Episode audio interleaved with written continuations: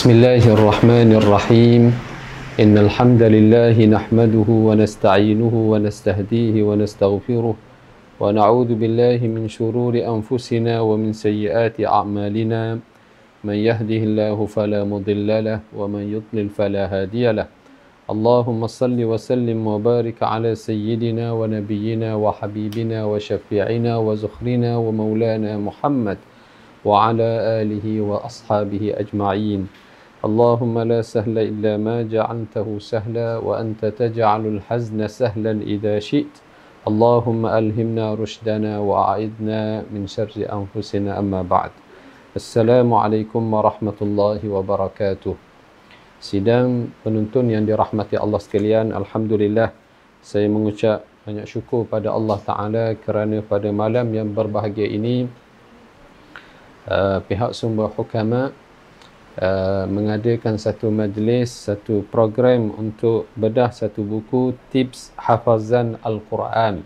yang dikarang oleh yang berhormat Senator Datuk Dr. Zulkifli Muhammad Al-Bakri Uh, buku ini berkaitan dengan cara hafazan Al-Quran. So saya fokus kepada macam mana cara kita nak uh, menghafaz Al-Quran, keinginan dan juga hasrat untuk melihat anak kita menghafaz Al-Quran ataupun kita sendiri. Jadi malam ini saya akan huraikan buku ini dan juga uh, kaedah-kaedah metod-metod yang uh, perlu untuk Uh, mencapai matlamat objektif mengingati Al-Quran sama ada kita target uh, juzu satu juzu ataupun surah ataupun kita target 30 juzu jadi untuk makluman semua hafazan Al-Quran ini dia sebenarnya uh, adalah satu ilmu hafazan Al-Quran satu seni dan juga satu ilmu dia bukan boleh kita bercakap uh, begitu sahaja uh, teori yang memerlukan kepada praktikal. Uh, kalau nak cerita tentang teori hafazan Quran sekejap saja, awak ulang ulang ulang Quran uh, 20 kali, 30 kali setiap satu ayat. Kemudian apabila hafaz satu ayat satu satu hari satu ayat, uh, jadi timbullah uh, keluarlah dia punya uh, selama tujuh tahun ataupun 6236 hari satu hari satu satu ayat maka uh, dapatlah ingat al-Quran dalam tempoh-tempoh tertentu. Uh, tetapi sebenarnya dalam proses untuk mengingati al-Quran itu dia memerlukan uh, banyak perkara. Uh, dia uh, para ulama telah membuat uh, buku-buku dan juga sama ada uh, apa dia ni uh, dalam bentuk kaedah-kaedah uh, sehinggalah dalam bentuk nazam sendiri pun ada cara untuk mengingati Al-Quranul Karim. Syarat-syarat yang utama untuk hafaz Al-Quran ini pertama sekali adalah kehendak pelajar itu sendiri, kehendak diri kita sendiri. Dalam buku ini ada menceritakan tentang um, kanak-kanak yang boleh ingat Quran. Usia 4 tahun, usia 7 tahun, 9 tahun. Dan ada orang-orang tua yang mengingati Al-Quran. Yang uh, usianya 70 tahun bahkan buta huruf, tidak boleh membaca dan menulis. Tetapi ajib satu perkara yang ajib apabila Al-Quran uh, dia boleh ingat Al-Quran. Caranya bagaimana diceritakan dalam buku ini? Kerana dia meminati uh, seorang imam di Masjidil Haram Makkah membaca Al-Quran. Katanya Syekh As-Sudais. Jadi dia beli uh, kaset ataupun uh, rakaman bacaan Syekh As-Sudais ini dan dia mendengar setiap hari. Setiap hari dia mendengarnya. Dia tak boleh membaca tak boleh menulis.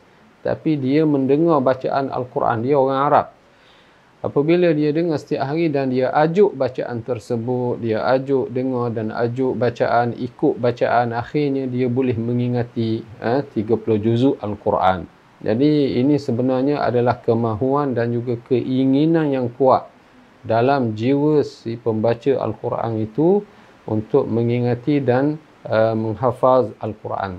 Jadi itu perkara yang utama sekali keinginan pelajar uh, apa dia ni uh, orang yang nak ingat Quran itu mestilah him, himmah aliyah.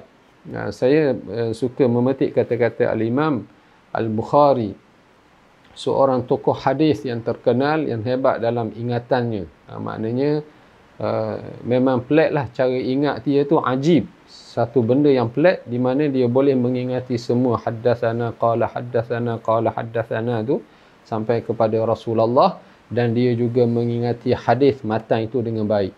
Apabila diubah qala haddathana qala haddathana itu ditunggang terbalikkan belakang depankan kemudian uh, hadis pula matan dinasabkan pada uh, sanad yang berbeza. Dia boleh ingat kesalahan orang yang baca itu dan dia boleh betulkan uh, dengan pembetulan yang tepat dengan sanad kepada hadis yang sebetulnya. Itu kekuatan Imam uh, Al-Bukhari bahkan diuji ingatan dia, dia dengan 10 orang. Yang pertama tukar hadis 10 yang kedua tukar 10 hadis. So, so orang yang kedua tukar 10 hadis. Orang yang ketiga tukar 10 hadis. Sehinggalah 10 orang 100 hadis ha, dengan ditungan ter, terbalikkan kemudian dihadapankan Kemudian apabila Al-Imam Al-Bukhari dengar aku tak faham, aku tak tahu hadis ni akhirnya Imam Bukhari kata hadis yang pertama yang kamu baca salah tu dia sebut satu persatu kesalahan itu yang sebenarnya adalah sanad dia ha, macam ni satu persatu dan sebenarnya sanad ini kepada hadis ini yang betulnya dan dia sehingga habis kepada uh, sampailah kepada apa dia ni uh, 100 hadis. Jadi ingatan yang kuat ini, kenapa ingatan yang kuat ini? Orang tanya dia apa yang membuatkan kamu ni begitu uh, boleh ingat dengan kuat uh, ilmu ini? Uh, dia jawab, uh, Nahmatur rajul wa mudawamatun nazar. Nahmatur rajul maksudnya uh, keinginan yang kuat terhadap ilmu itu. Maksudnya apabila kita nak memahami sesuatu ilmu, nak mengingati Al-Quran, keinginan yang kuat kita terhadap Al-Quran itu, mesti ada.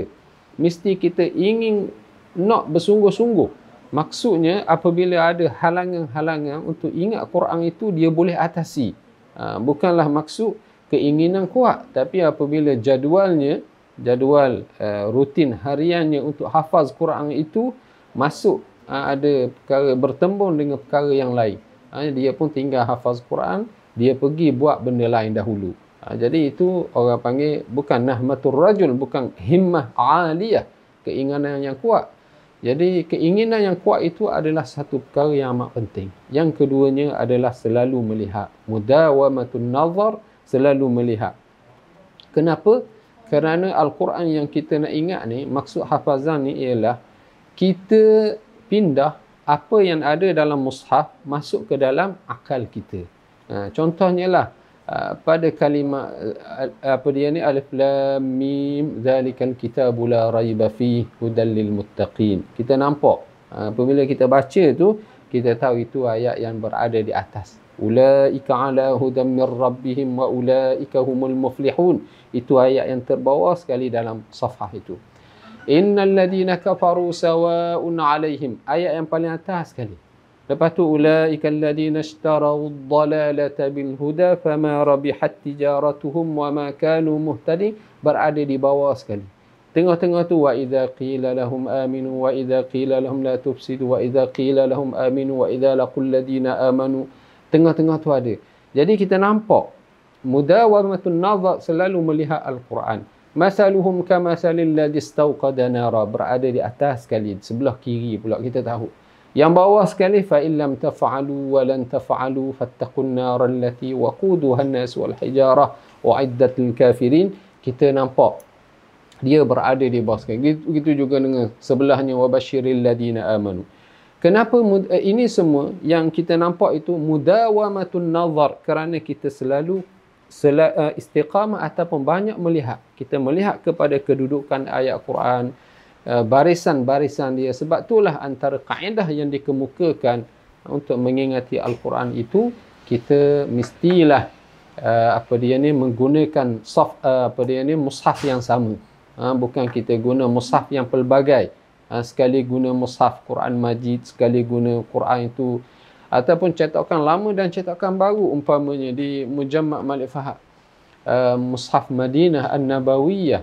Uh, kita dapati ada dah bertukar. Ha, dia punya kedudukan ayat itu. Ha, kedudukan ayat dah bertukar tanda makrak pun bertukar.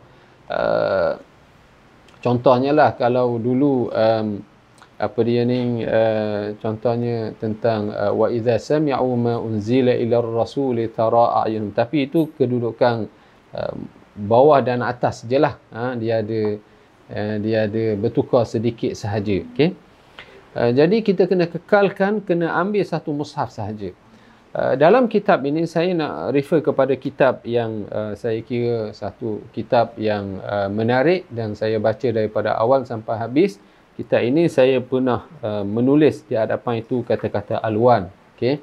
Dan uh, ada beberapa uh, perkara yang dirujuk kepada saya tentang kaedah menghafaz al-Quran dan saya berilah beberapa maklumat untuk menyempurnakan penulisan kitab ini. Uh, kitab ini secara keseluruhannya dia adalah kitab yang lengkap lah daripada awal menceritakan tentang uh, uh, ke kelebihan uh, fadilah menghafaz Al-Quran, kelebihan menghafaz Al-Quran. Uh, kemudian menceritakan bab yang kedua Al-Quran dan keistimewaannya. Bab yang ketiga hukum menghafaz Al-Quran, lupa hafazan, hafaz ketika haid dan mengapa perlunya hafaz Quran. Uh, tiga bab yang pertama ini uh, dia mengandungi banyak hadis uh, yang menceritakan tentang kelebihan-kelebihan uh, apa dia ni uh, al-Quran ini. Jadi uh, bagi guru ataupun ibu bapa yang mempunyai anak menghafaz Quran, dia mestilah menguasai kelebihan al-Quran ini. Uh, kelebihan al-Quran mesti tahu. Para ulama menyatakan sebab apa kita kena menguasai apakah kelebihan al-Quran seperti ia adalah kalam Allah, bacaan dia satu huruf, uh, uh, setiap satu huruf mempunyai kelebih, satu kebaikan-kebaikan diganda kepada sepuluh uh, sepuluh diganda kepada sepuluh. Orang yang baca Al-Quran Quran akan datang kepadanya pada hari akhirat menolong pembacanya pada hari akhirat. Quran suratul Baqarah dan suratul Ali Imran seperti ghayayatani atau ghayabatani atau ghamamatani. Ha, dua tampak awan melindungi tuannya pada hari akhirat ataupun pembaca Quran seumpama al-utrujah orang yang mukmin tidak baca rihuha tayyibun wa ta'muha tayyib um, ataupun baca Quran di hari akhirat nanti Allah Taala kata iqra wartaqi ataupun warqa fa inna manzilataka inda akhir kulli ayatin taqra'uha atau kama qala ar-rasul bacalah pada hari akhirat Orang yang baca Quran ini Allah Ta'ala nyatakan bacalah kamu akan terangkat dan kedudukan kamu uh, ber, diangkat di akhir setiap ayat yang kamu baca. Jadi dan banyak lagi uh, apa dia ni kelebihan-kelebihan Al-Quran ini semua dianggap sebagai motivasi untuk kita bagi kepada uh, pembaca dan penghafaz Al-Quran. Uh, apa sebab hafaz Quran ini dia ada tempoh dia, dia ada masa masa semangat dan masa futur. Futur ni maksudnya masa give up, masa lemah semangat. Contohnya bila hafal-hafal itu, kemudian rasa susah, ha, rasa tak boleh nak ingat. Ha, contohnya lah sampai kepada ayat Yusikumullahu fi awladikum lidzakari mitlu hadzil unsayayin. Itu ayat Al-Mirath dalam suratul Nisa dengan walakum nisfu ma taraka azwajukum illam yakul lahunna walad. Dua ayat ini kalau ada setengah-setengah tuan guru di negara Arab apabila uh, dia nak test seseorang itu ingat Quran ataupun tak idak, tak ingat ada seorang pelajar datang pada dia Syekh aku dah hafaz Quran nak talaki dengan kamu dia test baca wa yusikumullahu fi auladikum lidzakari mithlu hadzil unthayain. Baca ayat ini. Ha, kalau ayat ini lepas baca dengan baik sebab dalam tu ada as-sulus ada as-sudus kemudian uh, walakum nisfu ma ada ar-rubu' ada as-thumun dalam tu. Uh, jadi kalaulah dibaca dengan baik jumpa belakangnya wallahu alimun halim innallaha kana aliman hakima. Uh, syekh kata betul kamu ni boleh ingat 30 juzuk Quran sebab ayat yang paling susah dia kata kamu boleh ingat. Jadi sampai tempat-tempat macam ni kalau sekiranya pelajar-pelajar kita ada futur ada rasa apa dia ni ada rasa uh, rasa lemah semangat, rasa give up contohnya, putus asa, maka peranang guru dan ibu bapa ini kena uh, pujuk dan juga kena bagi kata-kata semangat. Dan kata-kata semangat yang terbaik sudah tentulah daripada hadis Nabi sallallahu alaihi wasallam. Okey. Kemudian sejarah permulaan hafazan Al-Quran. Dalam sejarah permulaan hafazan Al-Quran bab yang keempat ini diceritakan tentang Nabi sallallahu alaihi wasallam adalah orang yang pertama menghafaz Al-Quran. Ya, Rasulullah sallallahu alaihi wasallam dia amat-amat uh, suka apabila wahyu diturunkan kepadanya. Minat dia terhadap Quran masya-Allah memang tidak boleh uh, tidak boleh ditandingi lah. Bahkan apabila ada beberapa ketika wahyu terhenti daripada turun kepada Nabi sallallahu alaihi wasallam. Uh, apabila wahyu terhenti Nabi ini pergi naik atas bukit sana di Makkah. Kemudian turun pergi ke atas bukit sana uh, tengok kok-kok di sana adanya Jibril alaihi salam. Dia turun dia pergi sampailah katanya sampai ada kata sampai apa dia ni dua minggu. Ada kata sampai lebih daripada tu lagi.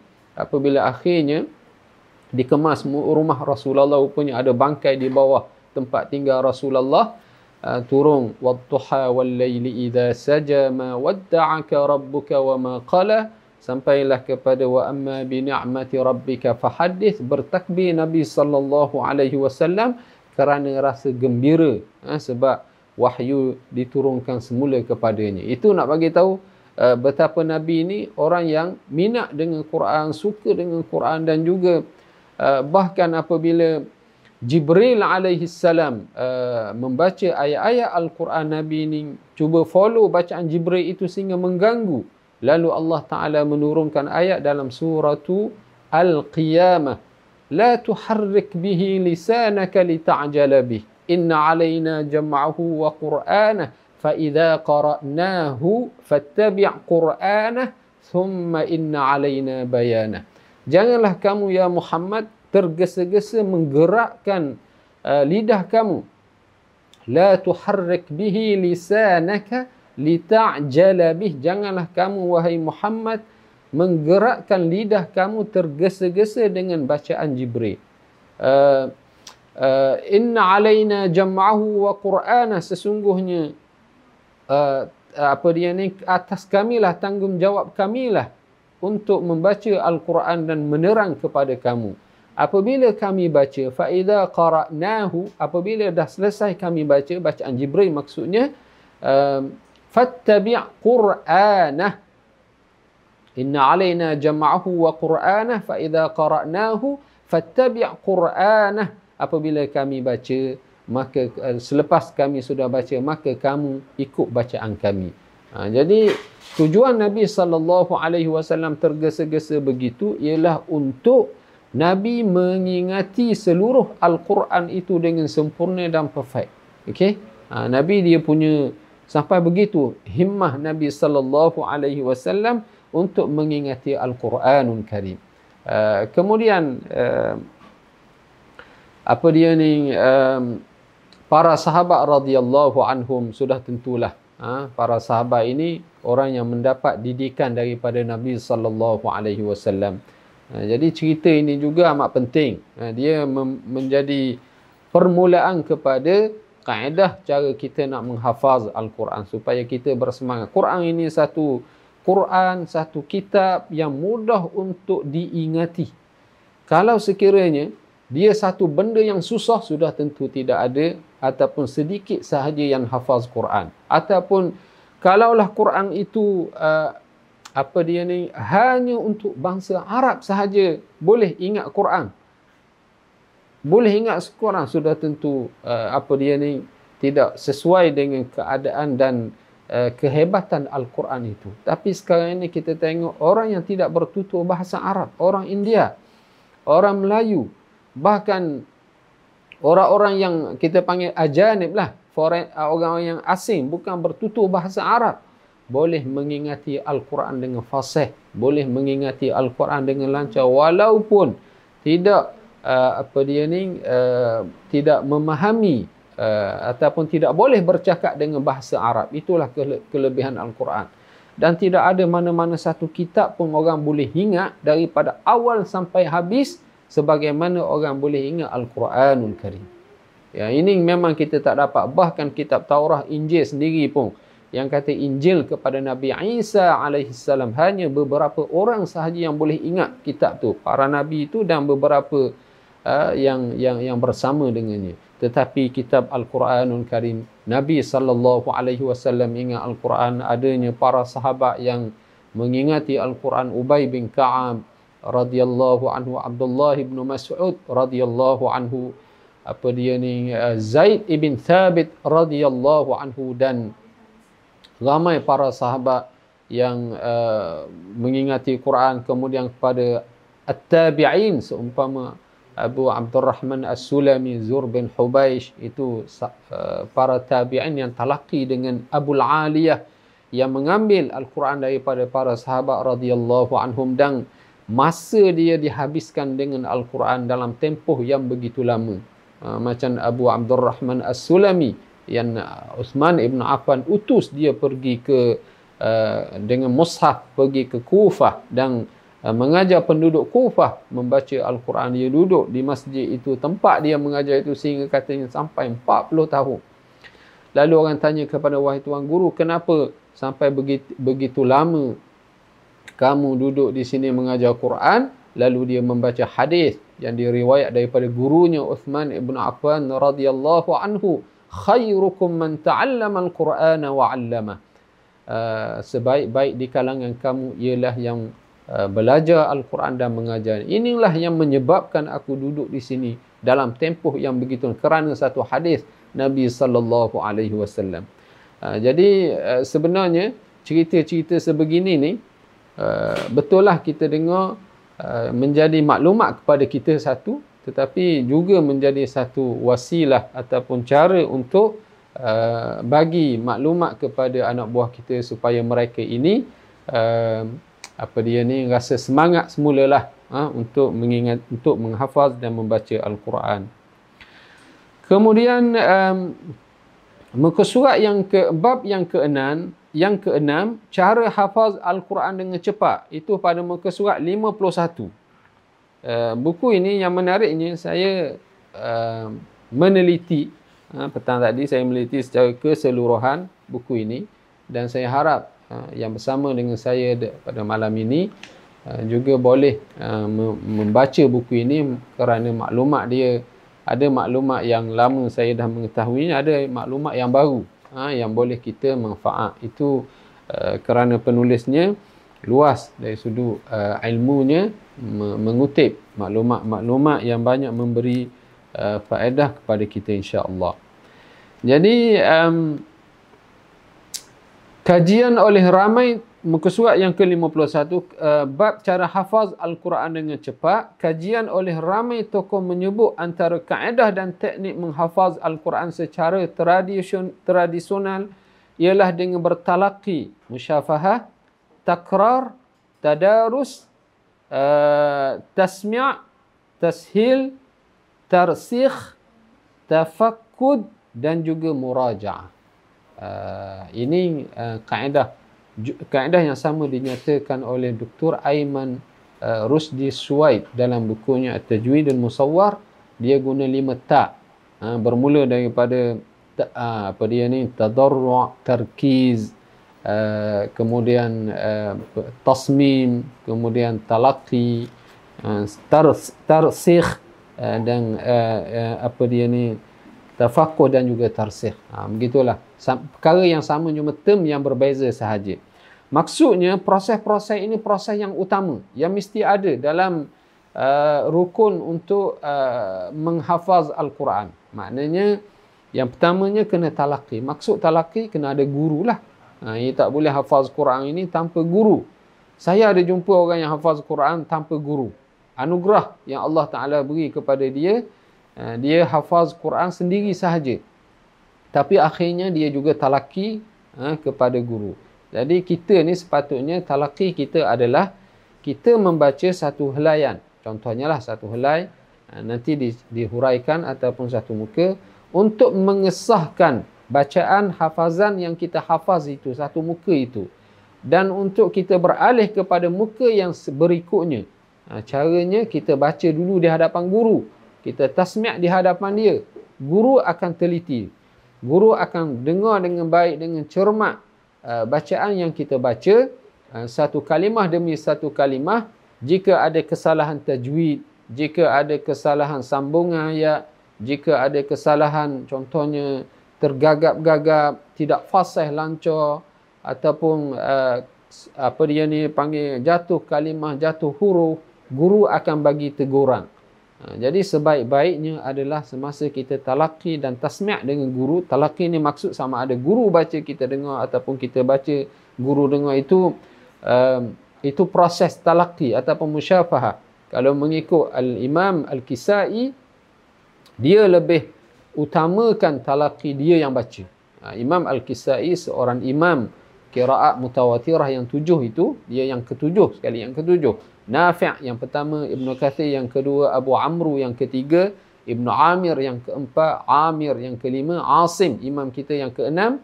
Uh, la, uh, apa dia ni Ibn Amir, Asim kita yang ke uh, yang keenam.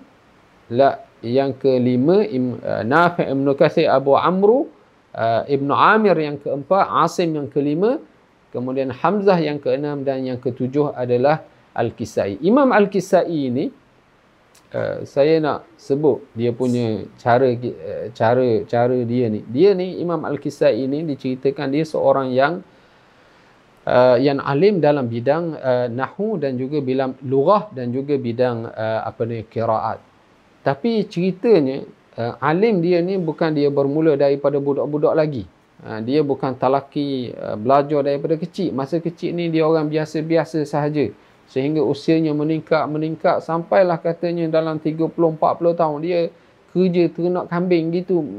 Macam tu je buat kerja rumah biasa saja tiba-tiba satu ketika ada seorang ibu yang bawa anak dia pergi nak pergi hantar anak dia mengaji lalu ke tepi dia duk tunggu kambing dia ternak macam tu tunggu berehat bawah pokok macam tu tiba-tiba uh, ibu ni kata anak mu belajar sungguh-sungguh lah Ha, belajar sungguh-sungguh. Jangan jadi macam pocik tu. Tak belajar duduk bawah pokok gitu je. Tak ada ilmu apa duduk bawah pokok.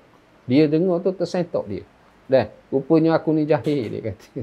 Rupanya aku tak reti. Lalu dia pun rasa apa dia ni rasa sedar dengan kedudukan dia yang yang apa dia ni tidak ada ilmu. Lalu dia pun menuntutlah ilmu. Sebab dia maknanya orang jadi contohkan dia ni tak reti jadilah macam kisah. Jangan jadi macam Al-Kisah ini tak reti. Ha, begitu. Lalu dia pun uh, rasa insaf. Lalu dia pun uh, menuntut ilmu sehingga dia terkenal. Bahkan dia menjadi imam kepada Harun Ar-Rashid. Khalifah Islam ketika itu. Itu um, kehe kehebatan lah kita panggil. Kehebatan Al-Imam Al-Kisai. Jadi Imam Al-Kisai ini antara salah satu cara dia dalam bab talaki dia suka dia yang baca Ah, bagi dia afdal talaki adalah guru yang baca, pelajar yang dengar. Pelajar uh, catat saja ini uh, tempat wakaf, ini baca panjang, ini baca tebal, tafkhim, ini baca uh, apa dia ni tarqiq nipis. Dia yang baca.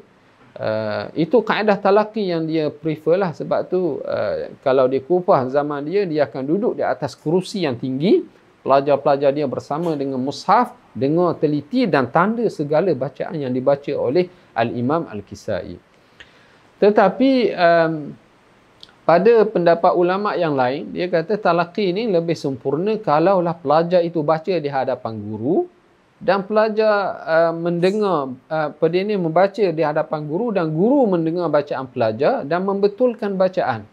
Dan ada kaedah yang diguna pakai oleh uh, Mahat Tafiz kita gabungkan dua-dua ini. Ha, maksudnya di awal pagi ataupun lepas tasmi' pada sesi tasmi' daripada jam 8 sampai jam 10 ha, jam sampai dekat jam 10 ha, ustaz dia kata okey buka mushaf semua ha, pegang pensil dan tanda semua bacaan saya wakaf di mana? Saya tak nak wakaf berterabur sekali ikut suka awak ni saya tak suka. Saya nak awak wakaf mengikut apa yang saya berhenti. Itulah saya nak dengar awak baca besok. Lalu dia baca satu muka dua muka. Dia talaki dahulu.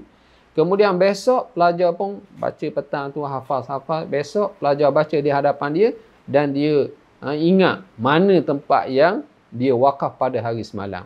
Jadi uh, kaedah talaki ni dia berbeza lah. Uh, itulah kaedah kalau kita tengok kaedah yang gabungkan antara dua kaedah. Guru baca, pelajar tanda dan pelajar juga baca kepada guru. Guru uh, mengesahkan bacaan barulah pelajar itu boleh uh, apa dia ni uh, berpindah kepada tempat yang lain. Okay. Pada muka surat yang ke-52, saya nak uh, supaya kita ada maklumat berkaitan macam mana perjalanan hafazan Quran ini. Contoh cara hafaz Al-Quran. Uh, pada muka surat 52 ini satu kaedah yang diguna pakai uh, mengikut kemampuan setiap orang. Uh, dia hafaz Quran ni Allah Taala kurniakan akal kita ni berbeza tuan-tuan puan-puan yang dirahmati Allah sekalian. Ada orang yang boleh jeling-jeling macam tu boleh ingat Quran. Ha, saya pernah jumpa orang jenis macam ni. Ha, dia tengok dia kita hafaz siang malam siang malam nak baca depan ustaz takut dah kalau tak ingat kena denda cuma tengah panas macam tu rotang takut kita hafal jugalah. Hafal hafal hafal. Uh, tapi ada setengah manusia tu dia boleh malam kita hafal. Dia duk baca kitab-kitab lain dia tak hafal dia tak hafal lagi. Besok dekat nak masuk kelas tu barulah dia tengok. Ha, dia baca lima enam kali. Dia baca tu dia boleh ingat. Bukan sekadar ingat tapi seluruh nombor-nombor tu pun dia ingat pula. Ha, dia boleh ingat ini ayat 100 ini ayat 120 kita hafal ayat kita hafal nas tu ayat-ayat nombor kita tak hafaz. Muka surat berapa kita tak hafaz. Tapi ada setengah-setengah orang anugerah yang digunakan kepada dia dia boleh ingat dengan ha, muka surat dia boleh ingat dengan nombor ayat boleh ingat semua sekali itu. Dia panggil apa? Jenis ini satu dan sejuta ni otok otok otok kita panggil otok otok foto. Ha, dia otok foto. Dia tengok tu dia boleh rakam dalam apa yang dia lihat masukkan ke dalam akal dia. Ini otak foto dia panggil dia. Ha, dia boleh boleh buat macam itu. Jaranglah anugerah lah kalau dapat sebegitu. Kita amat bersyukurlah. Okay. Jadi uh, ada orang yang ulang ulang ulang dia sampai uh, apa dia ni 20 kali ada baru boleh ingat. Ada orang ulang-ulang satu ayat itu sampai 50 kali baru boleh ingat. Ada sampai lebih daripada itu. Itu mengikut kemampuan yang dia ada. Dan dia dia berubah ayat Quran ni dia apabila kita dah hafaz hafaz ha, juzuk satu juzuk dua juzuk yang kedua hafaz juzuk yang ketiga sampai juzuk yang kelima ke enam ataupun nak sedaknya sampai sepuluh lah. Sepuluh juzuk wa'lamu annama ghanimtum min syai'in fa anna lillahi khumusah. Dia sampai kat situ dia dah ada khibrah experience pengalaman menghafaz Quran sepuluh juzuk. Jadi Uh, kadar ulangan dia tu dah tak banyak dah sebagaimana juzuk pertama dan kedua. Ha? Juzuk kedua pula ada ayat talak. At-talaku marratan wal walidatu yurdi'na awladahun wa idza talaqtumun nisaa fa balawna ajalahunna fa amsikuhunna bima'ruf. Ayat talak. Ayat yas'alunaka 'anil khamri wal maisir yas'alunaka 'anil syahril haram qitalin fi. Ayat-ayat yang kita panggil apa? Memang tough lah untuk kita ingat tu. Dan dia duduk di situ maknanya kalau kita uh, kata kok um, mushaf tu sampai lunyai lah kita hafal situ tu. Ha, pusing situ pusing siapa Quran tu kat situ tu memang memang kita ulang betul-betul itu untuk kita ingat benda-benda itu ayat-ayat itu dah. Jadi apabila sampai ke atas sana tempoh ingat dia tu kalaulah pada bawah ni kita kata 45 minit satu muka surat masuk ke atas tu sepatutnya kalau dia uh, betul-betul istiqamah hafaz Quran memahami dan menjiwai cara hafaz Quran masa uh, waktu uh, apa dia ni waktu yang dia ambil untuk ingat satu muka tu dah turun dah. Boleh jadi sampai 20 minit ha, boleh jadi sampai 15 minit pun boleh. Satu muka surat tu dia boleh ingat dengan cepat dah. Ha, itu dia punya kelebihan. Ha, apabila dah dapat dia punya apa dah dapat experience tu. Jadi di sini dinyatakan ulang ayat pertama sekurang-kurangnya dengan 20 kali hafal. 20 kali hafal. Dia tengok ayat yang pertama, dia hafal 20 kali. Baca dulu 20 kali, 20 kali. Dan setiap kali dia baca tu, lepas dia ingat, dia tutup mushaf. Ha, contohnya, saya ambil contoh. Taha ma anzalna alaikal qur'ana litashqa. ما أنزلنا عليك القرآن لتشقى إلا تذكرة لمن يخشى تنزيلا ممن خلق الأرض والسماوات العلى الرحمن على العرش استوى له ما في السماوات وما في الأرض وما بينهما وما تحت الثرى. Okay Jadi apabila pertama sekalinya dia baca dulu. Ayat ni dia baca sampai ke bawah. Ha, sampai kepada ayat bawah tu apa dia? Uh, fakhla'na 'alaika innaka bil wadil muqaddas tuwa. Okey. Uh, sampai kat situ. Jadi dia baca fasih lancar dulu. Ha, satu muka yang dia nak hafaz tu dia baca dengan fasih lancar tidak ada kesilapan, tidak ada gagap-gagap, tak ada dah. Maksud gagap ni bukan penyakit. Tapi setengah orang kan kalau dia baca Quran tu dia tidak fasih lancar tu dia akan tergagap-gagap. Maksudnya uh, tidak smooth lah. Maknanya sa, sa, saya su, sufaha minan minan nasima. Ha, dia bukan gitu. Tapi dia baca fasih lancar. Dia peringkat nak hafaz ni pertamanya baca mesti confirm baik, smooth, tidak ada merangkak-rangkak. وَكَذَلِكَ جَعَلْنَاكُمْ أُمَّةً وَسَطًا لِتَكُونُوا شُهَدَاءَ عَلَى النَّاسِ وَيَكُونَ الرَّسُولُ عَلَيْكُمْ شَهِيدًا Dia baca dengan fasih. Apabila dia dah baca dengan fasih lancar itu, dia pun mulalah ulang. Ha, Taha tak perlu hafal lah sebab taha tu memang ha, dia tak boleh dia ingat dah lah maksud saya ni taha ma anzalna alaikal qur'ana litashqa. Dia tengok baik-baik ayat tu. Ma anzalna alaikal qur'ana litashqa. Dia baca kali pertama. Dia baca kali kedua. Dia baca kali ketiga. Sehinggalah dia ulang 10 kali. Ataupun ulang 20 kali. Ingat 20 kali dia tutup mushaf.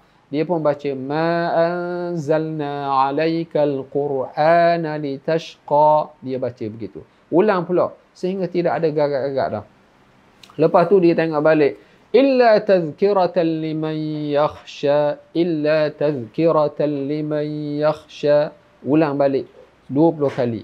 Kemudian di sini dia suruhnya ayat kedua ulang 20 kali ayat ketiga ulang 20 kali ayat keempat ulang 20 kali. Okey. Ha, jadi lepas pada tu barulah dia gabungkan ayat pertama, ayat kedua, ayat ketiga, ayat keempat dan ayat kelima. Dia gabung semua. Taha ma anzalna 'alaikal Qur'ana litashqa illa tadhkiratan liman yakhsha tanzilan mimman khalaqal arda was samawati al-'ula ar-rahmanu 'alal 'arsy istawa lahu ma fis samawati wa ma fil ardi wa ma bainahuma Jadi dia baca daripada Taha sampai ke wa ma tahta thara, dia baca itu dengan ingat dengan fasih, dengan lancar, tidak sambung-sambung ayat tu tidak ada keraguan lagi. Maknanya ingat molek, barulah dia berpindah kepada ayat yang ke-6. Buat yang pertama juga ulang 20 kali. Ayat yang ke-7 ulang 20 kali. Ayat yang ke-8 ulang 20 kali kemudian dia gabungkan ha, set yang kelima, enam, tujuh, lapan itu dia gabungkan sekali dan dia fasih-fasihkan baca daripada awal balik. Taha ma anzalna alaika al-Qur'ana litashqa illa tadhkiratan liman yakhsha tanzilan mimman khalaqal awda was samawati al-ula lepas daripada ayat apa dia? Lahu ma fis samawati wa ma fil awdi wa ma bainahuma wa ma tahta as-sara. وإن تجهر بالقول فإنه يعلم السر وأخفى الله لا إله إلا هو له الأسماء الحسنى وهل أتاك حديث موسى jadi dia baca begitu kaedah dia uh,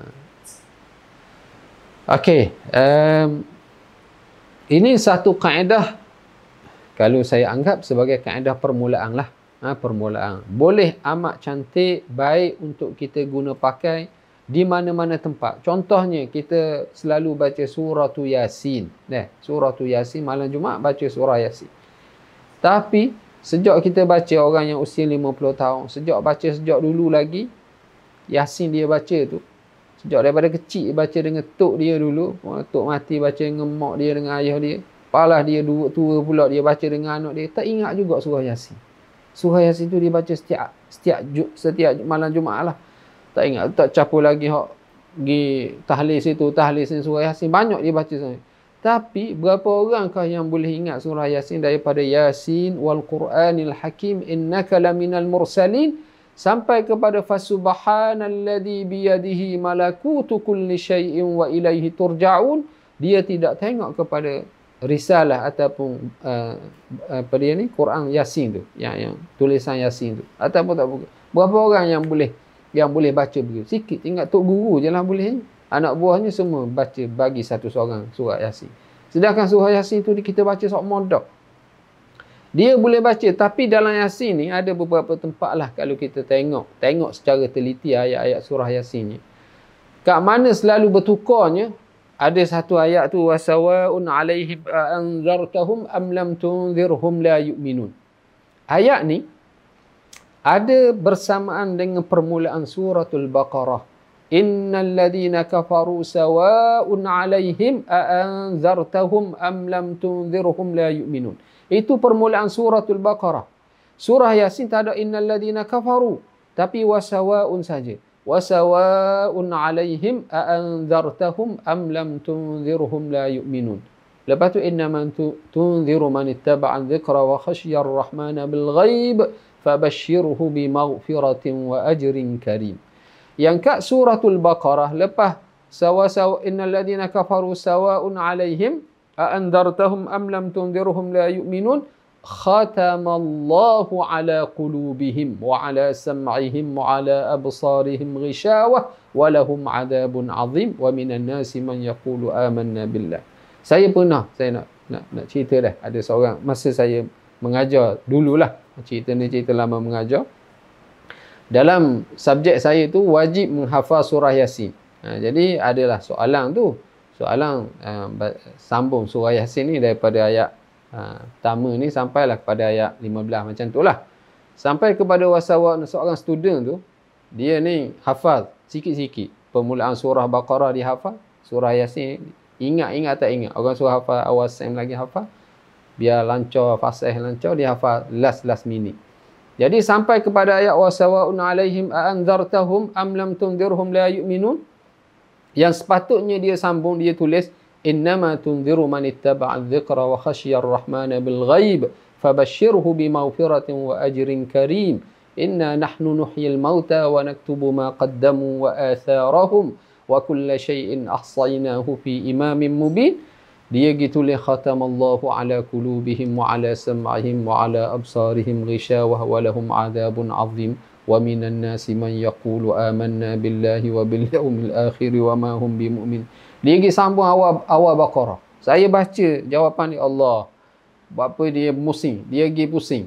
Ha, daripada surah yasin dia masuk surah baqarah tu panjang pula dia tulisnya sampai habis muka pula dia tulis surah baqarah. Sebab tak jumpa. Sampai kepada ayat yang kita tanya tu tak tak tak jumpa. Itu uh, sebab kurang mantap lah. Itu tempat yang kalau orang hafal sikit-sikit dia akan bertukar.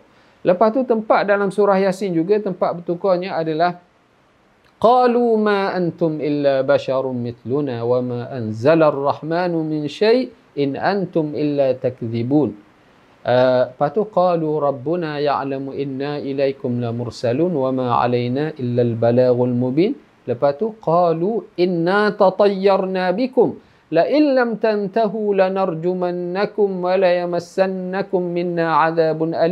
wa. Lepas tu qalu ta'irukum ma'akum a in dhukirtum bal antum qaumun musrifun.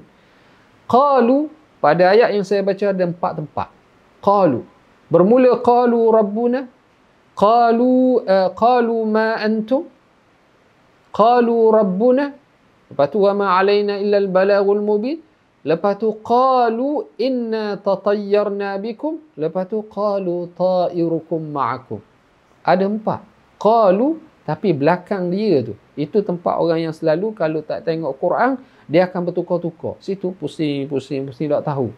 Apa qalu ta'irukum qalu rabbuna pula naik ke atas pula turun bawah naik atas. Dia tak lepas. Ha, dia tak lepas. Bacaan dia tu tak lepas tak jumpa siapa wajah min aqsal madinati rajulun yas'a qala ya qaumi ittabi'ul mursalin tak jumpa ayat tu ha, sebab dok main qalu qalu sini dia bertukar ha, jadi seorang guru tu tuan guru ha, jazahullahu khairul jaza dia buat satu sifil lah. Kalau awak nak tahu nak tukar kalau kita boleh tahu makna dialog lagi baik lah. Ha, memang lagi mantap lah. Kalau sebab ini cerita tentang uh, tiga orang rasul kepada satu kaum Antakiyah tu.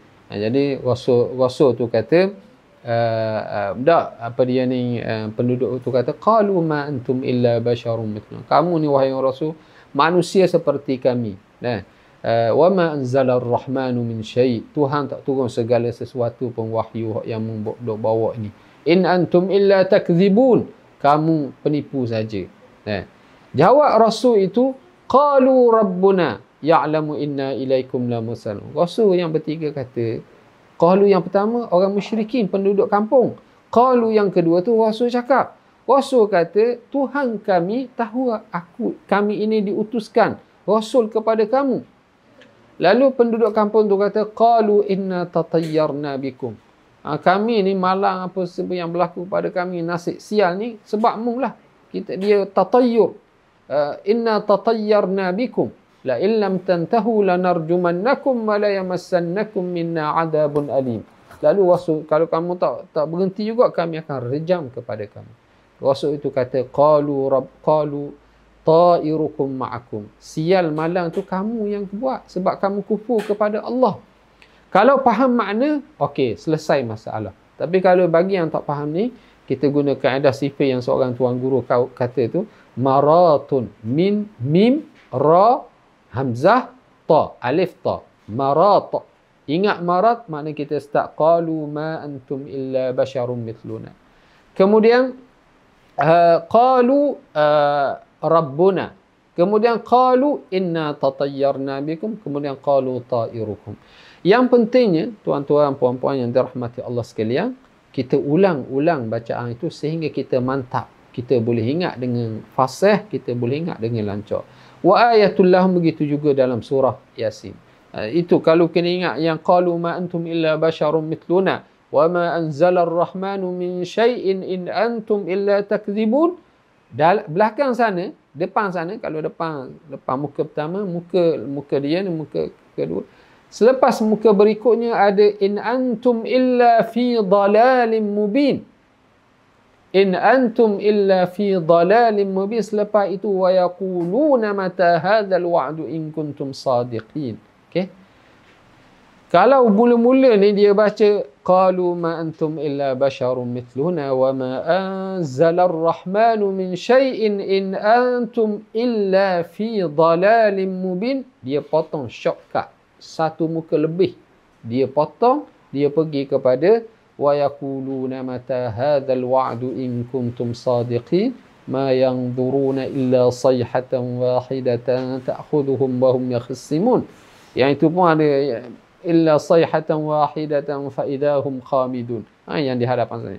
Jadi ayat-ayat yang sebegini dia punya dia punya apa dia ni uh, susunan ayat ataupun kalimah yang sama kemudian dia uh, sayhatan tu ada uh, khamidin sayhatan wahidatan fa idahum wa ayatul lahumul lailu wa ayatul lahumul ardu wa ayatul lahum anna hamilna dhurriyyatahum itu semua adalah tempat-tempat yang perlu kepada hafazan cara nak ingatnya kita tengok baik-baik. Mudawamatun nazar kita uh, apa dia ni tekuni teliti baca tempat-tempat itu. Dan kita apa dia ni ulang-ulang sehingga fasih dan lancar. Okey? Nah itu kaedah yang yang yang yang pertama yang dinyatakan. Kemudian kaedah muka surat yang ke-53 bagaimana cara menghimpunkan antara hafazan dan pengulangan? Ini amat penting.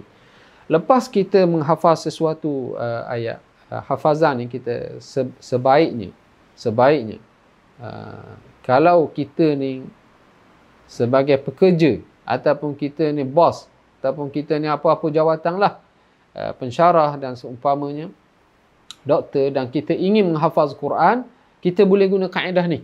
Ha, kita boleh guna kaedah ini yang dinyatakan ulang-ulang ayat pertama kemudian ulang-ulang ayat kedua kemudian gabung pertama dengan kedua ataupun hafaz dulu tiga empat ayat kemudian gabungkan dia semua fasih lancar tuan-tuan puan-puan dan anak-anak yang menyertai bersama dengan kita kita kena ingat hafazan ni. Dah kalau ingat masa tu dia bukan ingatan yang kukuh dan lengkap lagi. Itu kena faham betul-betul. Ha, kita tak nak orang hafaz Quran ni hafaz-hafaz lepas batuk di tangga dia panggil. Ha, oleh kerana um, target dia nak tahun ni ingat banyak ni banyak ni berapa ramai yang uh, hafaz Quran, jaya hafaz Quran. Lepas tu keluarlah ha, elang telah berjaya hafaz Quran 30 juzuk berapa orang 40 orang 30 orang 5 orang. Yang itu lain cerita. Kita nak kualiti, kualiti. Hafaz 30, ingat 30 juzuk bukan hafal 30 ingat 4 juzuk 3 juzuk 2 juzuk ataupun ingat pala-pala surah ekor-ekor tak ingat pala-pala juzuk belakang juzuk tak ingat itu kita tak nak kita nak hafaz 30 juzuk 30 juzuk juga dia boleh ingat dia boleh baca fasih dan lancar dan dia istiqamah dengan Al-Quran itu boleh baca setiap hari setiap hari 30 hari dia khatam Quran ataupun nak sendak juga 10 hari 3 juzuk sehari dia khatam Al-Quran itu yang kita nak Okey. Jadi kaedah ni sebenarnya bukan untuk anak-anak sahaja. Pada ibu bapa macam saya bawa cerita Al-Kisai, orang yang telah lanjut usia pun boleh guna ha, untuk menghafaz Quran. Bukan kita mengharap anak-anak kita saja hafaz Quran, mak pak tak hafaz Quran. Bagi saya, bagi saya lah. Ha, sepatutnya ibu bapa sendiri kena ingat Quran, kena cuba kaedah ini untuk Uh, bagi semangatlah support kepada anak-anak yang menghafaz Al-Quran ini. Okay, boleh guna. Jadi apabila dia menghafaz Quran, okay, masa kita ada sedikit lagi, apabila kita menghafaz Quran, okay, kita hafaz sampailah kepada juzuk yang kedua, juzuk yang ketiga. Kena ingat. Ingatan yang kita ingat itu adalah ingatan dia panggil Az-Zakiratu Al-Mu'aqqatah. Ingatan yang sementara. Kalau kita ingat-ingat tu, kita tak ulang balik dalam tempoh 24 jam dia akan mengurang keingatan terhadap ayat tersebut. Kalau 48 jam kita tidak ulang balik apa yang kita ingat. Boleh kata macam ni kalau kita nak peratusan lah. Mula-mula kita ingat tu fasa lancong apa bising ramai-ramai tu kita ada macam apa dia compete lah. Kalau dia nak ingat selagi kita nak ingat satu lagi kita compete dia dalam kelas tu suasana Quran baca tu masa ingat tu dia panggil az-zakiratul muaqqatah ingatan sementara okey kalau tak uh, masa tu boleh ingatlah kita dia kata aku ingat dah lancar dah ni. Ini kita kata 100% 24 jam dia tak ulang balik apa yang dia ingat tu ingatan tersebut kurang. Dia turun kepada 80% ataupun 70% 48 jam dia tidak mumarasah, dia tidak murajaah. Apa yang dia hafaz tu, ingatan dia makin kurang lagi kepada 50%.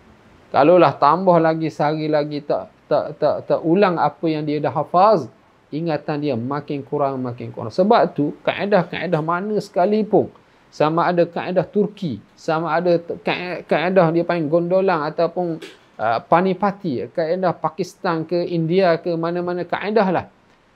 Tengok jadual yang dia peruntukkan, kita dapati ada hafazan, ada ulangan hafazan baru dan ada ulangan hafazan lama. Dia ada dalam tempoh seminggu tu semua hafazan yang kita hafaz itu mesti diulang balik. Ini kaedah cara nak ingat Quran. Jangan dok kata uh, sebab tu kalau sekiranya sistem yang diguna pakai tu di mana-mana tahfiz mana-mana sekolah hafaz Quran tapi sistem dia hanya tasmik sahaja tasmik hafazan baru sahaja tidak ada masa untuk ulang hafazan baru dan ulang hafazan lama bagi saya bagi saya ha, bukan kata mesti dah bagi saya itu perlu diperbetulkan kaedah tu ha, metod hafazan tu mesti diperbetulkan mesti diperuntukkan masa untuk hafaz ulangan hafazan baru dan mesti ada masa untuk ulangan hafazan yang lama. Itu kaedah untuk kita apabila hafaz 10 juzuk, 10 juzuk yang kita ingat. Bukan hafaz 10 juzuk. Berapa ingat dah lepas hatu anak sebulan, eh, 5 bulan di Mak Tahfi? Kita tanya, hafal banyak mana dah? Dia kata, hafal 5 juzuk. Maknanya sebulan satu juzuk. Ya, lebih kurang lah. Kalau sistem sekarang ni macam-macam kaedah. Tapi kebanyakannya semuka satu hari. Eh, semuka satu hari, satu juzuk ada 20 muka. 20 hari. Tolak Jumaat, Sabtu ataupun Sabtu Ahad. Mana sebulan lah kita panggil.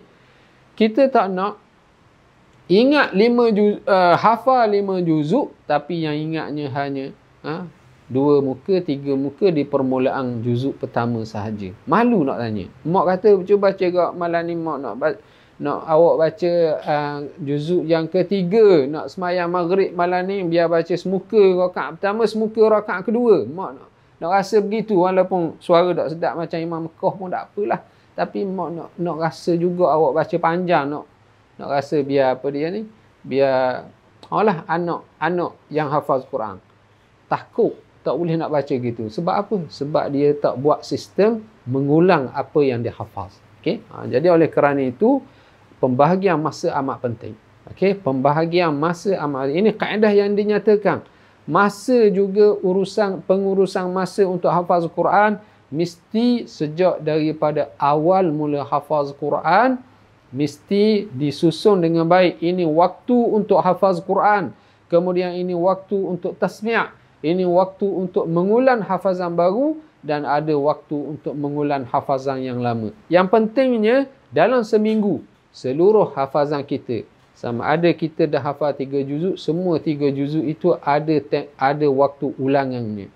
Kalau kita dah hafal sepuluh juzuk, contohnya dalam seminggu, maknanya setiap hari paling kurang tiga juzuk kita ulang ataupun dua juzuk setengah. Maksudnya satu minggu kita telah komplit ulang balik seluruh hafazan yang kita hafaz uh, 10 juzuk.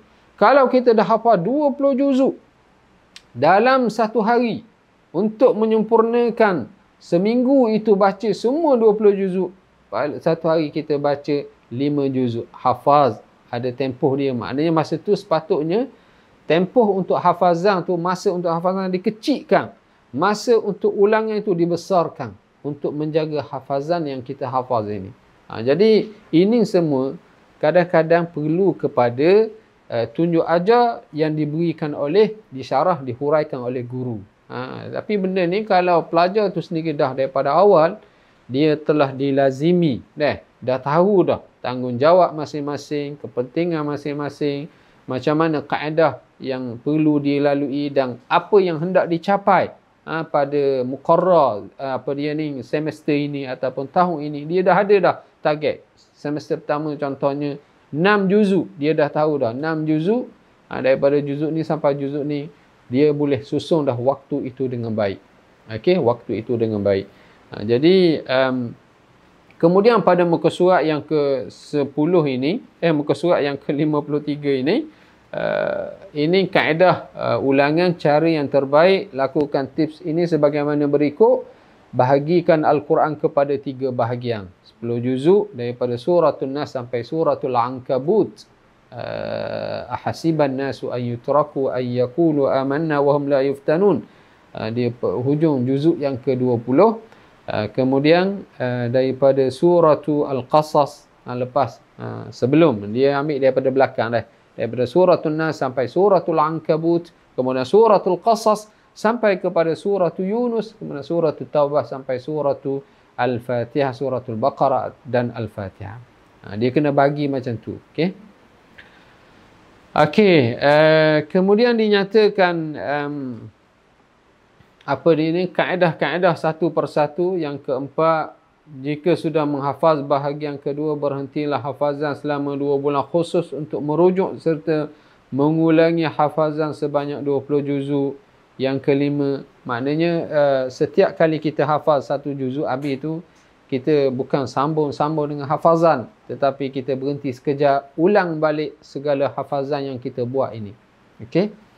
Ha, jadi uh, sebenarnya benda ini saya pernah tinggal uh, belajar di Madinah dah. Orang yang belajar di Makkah di tanah Arab lah bagi saya. Sama ada Makkah Madinah di uh, Mesir Jordan. Kita tengok orang Arab ni hafaz Quran lain dengan orang kita dah. Orang hafaz orang Arab hafaz Quran kadang-kadang syadik kita tengok. Memang syadik. Ha, maksud syadik ni uh, kalau tak ingat tu dia tidak ada kompromi lah. Dia denda. Uh, dia suruh berdiri kaki sebelah. Dia suruh uh, apa dia ni uh, pegang Quran. Macam-macam lah cara dia. Budak-budak kecil. Hafal Quran sana budak-budak kecil. Bukan orang besar macam kita. Uh, darjah dua darjah tiga kecil-kecil aja hafal Quran. Kena berdiri tak ingat. Uh, malah hafal Quran. Tok Guru dia dia bagi. Ha, dia bagi. Itu biasalah benda biasa. Ha, tapi kita jangan uh, sebagai guru jangan berlebih-lebihan dalam denda tu. Lebih pada emosi bukan untuk takdib. Atau dia jadi ta'zib tak bolehlah macam tu itu kaedah yang yang perlu guru faham. Uh, untuk anak buah dia ini murid dia mengingati al-Quran bagi takdib uh, bagi uh, ingatan kepada muridnya bagi denda pun sebagai takdib uh, sebagai untuk murid ni orang panggil balik semula ke lain asal ataupun balik kepada uh, kaedah asal untuk mengulang al-Quran membaca al-Quran okey? Uh, jadi uh, benda ini sebenarnya uh, sebab tempat kita amat-amat sedikit orang yang tua dewasa ini menghafaz Quran. Jadi kita rasa pelik lah. Sebenarnya kalau tanah harap dia tak pelik. Orang hafaz Quran tanah harap ni belana-lana kadang-kadang pemandu bas ha, dia boleh ingat Quran dengan baik fasih. Ha, tengah-tengah mana bas tu antara Mekah Madinah tu ha, dia boleh baca juzuk 12 juzuk 13 juzuk 14 dia baca. Ancor fasih. Dia boleh baca Quran. Ha, orang Arab dia lain. Uh, doktor uh, dia boleh ingat Al-Quran kita ramai agak sekarang ni doktor yang hafal Quran ramai. Yang hafal bukan saya kata bukan saya nak challenge dia yang hafal Quran ramai. Uh, lepasan sebab hasil daripada uh, syarat-syarat tertentu tu uh, baguslah yang dekat UIA umpamanya di USIM saya di mana-mana tempat lagi ada uh, beberapa uh, yang MRSM Ulul Albab dia sambung pengajian ke ke apa dia ni bahagian perubatan. Dia dia masuklah bidang tu tapi harapan saya adalah walau apa jua uh, uh, dia masuk di mana-mana uh, kos ataupun fakulti yang pentingnya dia jaga Al-Quran itu dengan penjagaan yang rapi lah. Cara jaganya ikut kaedah yang Nabi sallallahu alaihi wasallam in ahada 'alaiha amsakaha wa in atlaqaha zahabat. Ha, dia Quran ini cara dia muahadah. Maksud muahadah baca dia, jaga dia itu jaga dia. Kalau jaga dia, baca dia dia boleh pegang. Tapi kalau dia lepas maksud tak baca, tak baca seminggu, tak baca sekali, sebulan tak baca sekali, ini orang panggil seakan kita panggil lepas. Ha, lepas Quran itu lari daripada dia dan dia tidak dapat lagi membaca Al-Quran dengan baik. Okay? Uh, kemudian berikutnya dalam bab yang ketujuh uh, dia guna beberapa kaedah lain pusat tahfiz menghafaz Quran cara ha, ada yang menghafaz Quran 60 kali uh, dulu ada satu buku hafaz Quran Eh, contoh dia ambil amma yatasaalun 'anil naba'il 'azim alladhi hum fihi mukhtalifun. Ha, dalam satu muka helayang tu di tepinya ada 60 kotak kolom kecil-kecil. Uh, kotak kecil-kecil. Amma yatasaalun 'anil naba'il 'azim tanda satu. Amma yatasaalun 'anil naba'il 'azim tanda dua. Dia tanda satu-satu. Baca sekali, tanda sekali. Baca sekali, tanda sekali. Ini surah kecil-kecil pendek sesuai lah. Kalau surah ayat panjang, uh, macam ayat dain ayat uh, surah uh, anfal surah tak sesuai pula dia baca ayat pendek-pendek sesuai buat buat macam tu uh, baca amma yatasal anin naba'il azim amma yatasal anin naba'il azim sampai 60 kali ah budak-budak pula buat kerja gitu dah baca begitu sudah tentulah teringat sebab kaedah kata budak-budak hafal Quran ni al-hifdhu fi sighari kan naqsha 'ala al-hajari Ha, wal hifdhu fil kibari kal akar rasmi alal ma'i itu kaedah saja kaedah orang panggil dia kata-kata orang tua-tua Arab dulu. Hafaz semasa kecil seumpama uh, memahat pada batu. Hafaz masa besar seumpama menulis di atas air. Ha, itu hafaz secara umum. Tapi Quran lain nah, kaedah tu kita tak boleh tak boleh guna pakai orang hafal Quran masa tua pun boleh ingat Al-Quran sebab dia kitab mukjizat okey Uh, jadi itu kaedah. Kemudian ada beberapa kaedah se seumpama Syekh uh, muka surat yang ke-61 uh, Presiden bekas Presiden Mesir dulu uh, Dr. Muhammad Mursi uh, dia menghafaz Quran dia baca dulu satu ayat itu dengan hafazan yang sempurna kemudian dia menghafaz ayat per pertama daripada surah yang dihafaznya sebaik mungkin kemudian beliau yakin dengan hafazan yang ayat pertama menghafaz ayat kedua Lepas tu mengulangi hafazan ayat pertama dengan ayat kedua sebelum meneruskan ayat ketiga itu seumpama apa yang kita huraikan pada permulaan tadi. Okay? Ha, jadi uh, kemudian kaedah-kaedah beberapa kaedah dan ada juga dawabit Dawabit ni perkara-perkara peraturan lah untuk membaca, menghafaz Quran.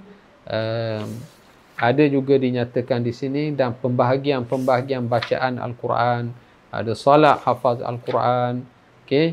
Dan akhirnya, saya nak sebut akhir, panduan Syekh Ibrahim Akhdar. Ini satu muka surat yang ke-82. 82 ni ada satu masalah lah. Kita sekarang ni, orang yang hafaz Quran dah ramai dah. Dan setiap tahun, orang yang keluar daripada pusat hafaz, hafaz Quran ni sama ada uh, madrasah ulul uh, MRSM ulul albab uh, sekolah sains semua. Tahfiz model ulul albab ataupun integrit integrasi. Uh, mahat tahfiz integrasi mahat tahfiz sains umpama nu di Darun Naim. Banyak kok lanah ada di macam-macam ada Pulau Condong macam-macam ada. 6 7 tempat di sana. Tanah Merah saya pergi pernah pergi ke sana okey. Jadi uh, campur pula mahat tahfiz uh, bawah negeri setiap negeri yang di uh, Darul Quran yang di bawah-bawahnya mahat tahfiz. Swasta lagi banyak ada. Jadi banyak orang yang hafaz Quran. Dan memang orang hafaz Quran sekarang ni ramai dah. Cumanya uh, ada yang yang masa duduk di mahat tahfiz dia fasih lancar ingat Quran 30 juzuk sebab setengah mahat setengah uh, uh, imtihan di akhir itu imtihan apa dia syahadah ada setengah ma'atafiz imtihan syahadah dia adalah kena baca 10 juzuk satu hari. Uh, selama 3 hari. Dan kesalahan tidak lebih pada dulu 3, 3 tempat. Tak, tak lebih pada 3 tempat. Tapi sekarang ni dengan cerita sampai 10. Dia bagi tempoh 10 kesalahan sahaja. Uh, jadi baca 30 juzuk. 3 hari maknanya 10 juzuk satu hari. Kemudian kesalahan tak lebih pada 10 kesalahan sahaja 30 juzuk itu dia boleh puasa fasih dan lancar. Tapi apabila masuk ke alam kerja eh, jadi ustaz jadi ataupun masuk alam bisnes ataupun setengahnya cerdik masuk jadi lawyer eh, ataupun jadi doktor ataupun jadi apa-apalah usahawan itu usahawan ni kontrak tu kontraktor lah macam-macam lah jadi masa untuk baca Quran dah dah dah tak ada dah. Ha, dia dia pun malak. Ha, dia jadi Quran dia amat cepat lagi daripada kita dia hilang-hilang akhirnya sibuk dengan kerja dia tidak boleh ingat Al-Quran 30 juzuk. Jadi Syekh Ibrahim Akhtar ini dia bagi dia bagi satu rawatan. Macam mana cara untuk mengingati orang yang dah hafaz Quran ni nak kembali. Kalau dia rasa insaf rasa muhasabah diri dia ish dulu aku pernah ingat Quran tu Aku pernah fasih baca Quran tu tanpa tengok Quran pun baca tiga juzuk tak tengok sikit pun tiga juzuk tu. Duduk atas katil gitu je boleh baca Masya Allah. Boleh ingat sekarang ni baca satu muka pun tak berani dah baca. Ha? ha baca ayat tu tunggal langgang. Baca ayat ni masuk ke lain. Baca ayat ni tak ingat. Jadi dia give up. Kadang-kadang orang macam ni dia kembali muhasabah renung balik dia nak kembali. Macam mana nak ingat balik Quran ada cara dan kaedah yang dinyatakan oleh Syekh Ibrahim Akhdar. Ibrahim Akhdar ini dia dulu pernah menjadi imam salat subuh di masjid uh, haram uh, um, dia ni uh, Nabi uh, masjid Nabi di Madinah dan dia pernah dia ni murid kepada Syekh Hasan Asy-Sya'ir uh, seorang Syekhul Qurra. Masjid Nabi sendiri tu dia ada Syekhul Qurra. Syekh Hasan Asy-Sya'ir dan dia Syekh Ibrahim Akhdar masih ada lagi. Dia uh, uh, dia belajar talaqi dengan Syekh Abdul Fattah Al-Qadi. Dan dia juga murid kepada Syekh uh, Amir As-Sayyid Uthman. Uh, nama teratas kalau orang tengok. Lajnah Muraja'atul Mushaf. Uh, di belakang mushaf cetakan pertama 1405 ataupun 1985 gitulah mushaf cetakan pertama Madinah Mujamma' Malik Fahad dulu. Nama teratas sekali adalah As-Sayyid uh, Amir Uthman. Uh, Amir As-Sayyid Uthman. Uh, itu seorang Syekhul Qurra di di di di Mesir guru kepada Syekh Mahmud Khalilul Husari. Uh, itu orang yang Masya Allah kita baca sejarah hidup dia kita rasa kagum lah. Uh, dengan keilmuan yang tinggi. Dan dia pentashih Quran uh, Mujamak Malik Fahad yang pertama dulu jadi uh, Ibrahim Akhtar ini belajar dengan dia ni ini guru-guru ya Fatah Qadi Hasan Asyair Apabila Hasan Syekh meninggal dunia dia menjadi uh, apa dia ni menjadi Syekhul Qurra di Masjid Nabi sampai sekarang. Ha, dia ada jawatan Syekhul Qurra di Masjid Nabi. Ha, itu. Uh, jadi dia banyak bagi uh, apa dia ni nasihat kepada orang yang nak hafaz Quran, nak ingat Quran. Dia banyak bagi nasihat gitu. Jadi saya rasa sekadar itulah untuk uh, untuk kali ini saya mendoakan kepada sesiapa yang nak hafaz Quran itu teruskan usaha uh, tak perlu tunggu yang penting ada istiqamah ada kesungguhan uh, dalam jiwa kita untuk hafaz Quran uh, kita akan dapat insya-Allah mengingati Quran kerana Al-Quran adalah kitab mukjiz. Yang pentingnya adalah mujahadah daripada kita istiqamah jadikan wirid harian bacaan Quran kita dan selalulah tadabbur dan uh, memahami makna dan maksud Al-Quranul Karim. Saya rasa sekadar itulah uh, untuk kali ini dan saya juga mengharapkan uh, sahabat-sahabat agar dapat uh, apa dia ni memilikilah uh, buku ini tips hafazan al-Quran sebagai panduan kepada kita kepada anak-anak kita insya-Allah. Aqulu qawli hadha wa astaghfirullah al-azim li wa lakum wa billahi taufiq wal hidayah wassalamu alaikum warahmatullahi wabarakatuh wallahu taala a'la wa a'lam